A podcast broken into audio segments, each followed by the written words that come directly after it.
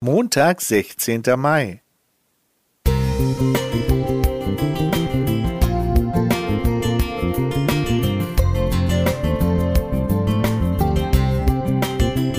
Ein kleiner Lichtblick für den Tag.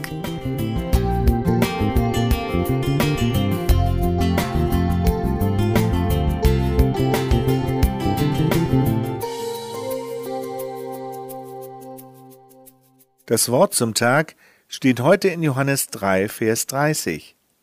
Er muss wachsen, ich aber muss abnehmen. Reality TV, Talentshows und Social Media haben die Sehnsucht der Menschen nach den 15 Minuten Ruhm offengelegt. Das eine Video einstellen, das siebenstellig angeklickt wird. Eine Jury von Profis und ein Millionenpublikum zum Staunen bringen – einmal die Nummer eins sein, wenn auch nur für einen Moment. Zeit, an die in der zweiten, dritten oder auch letzten Reihe zu denken. Die großen englischen Romane von Wolfe, Scott Fitzgerald oder Hemingway wären zum Beispiel ohne den 1947 verstorbenen Lektor Max Perkins nie zu den Büchern geworden, die Weltruhm erlangten. Er konnte aus dem Manuskript einer Autorin oder eines Autors ein Buch machen.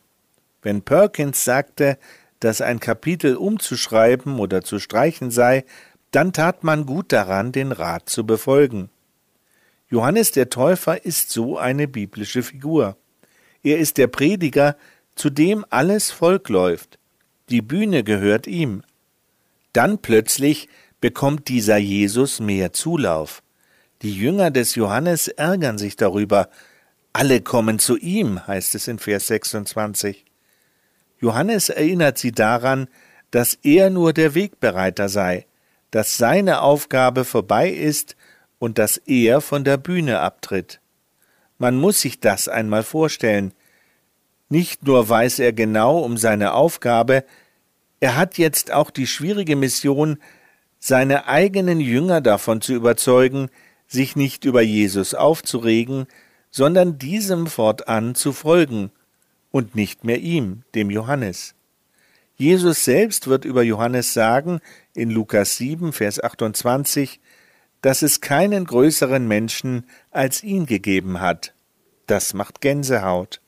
Manche sagen, das sei so, weil Johannes so großartig predigen konnte oder weil er der letzte Prophet alttestamentlicher Tradition war aber die größte Leistung war, dass er loslassen konnte, als es dran war. Die größten aller Menschen umgeben uns heute noch. Sie sitzen in den hinteren Reihen, sie betreuen unsere Kinder, sie pflegen unsere Alten, sie springen ein im Bibelgespräch, sie beten im Stillen, sie lesen unsere Masterarbeiten Korrektur.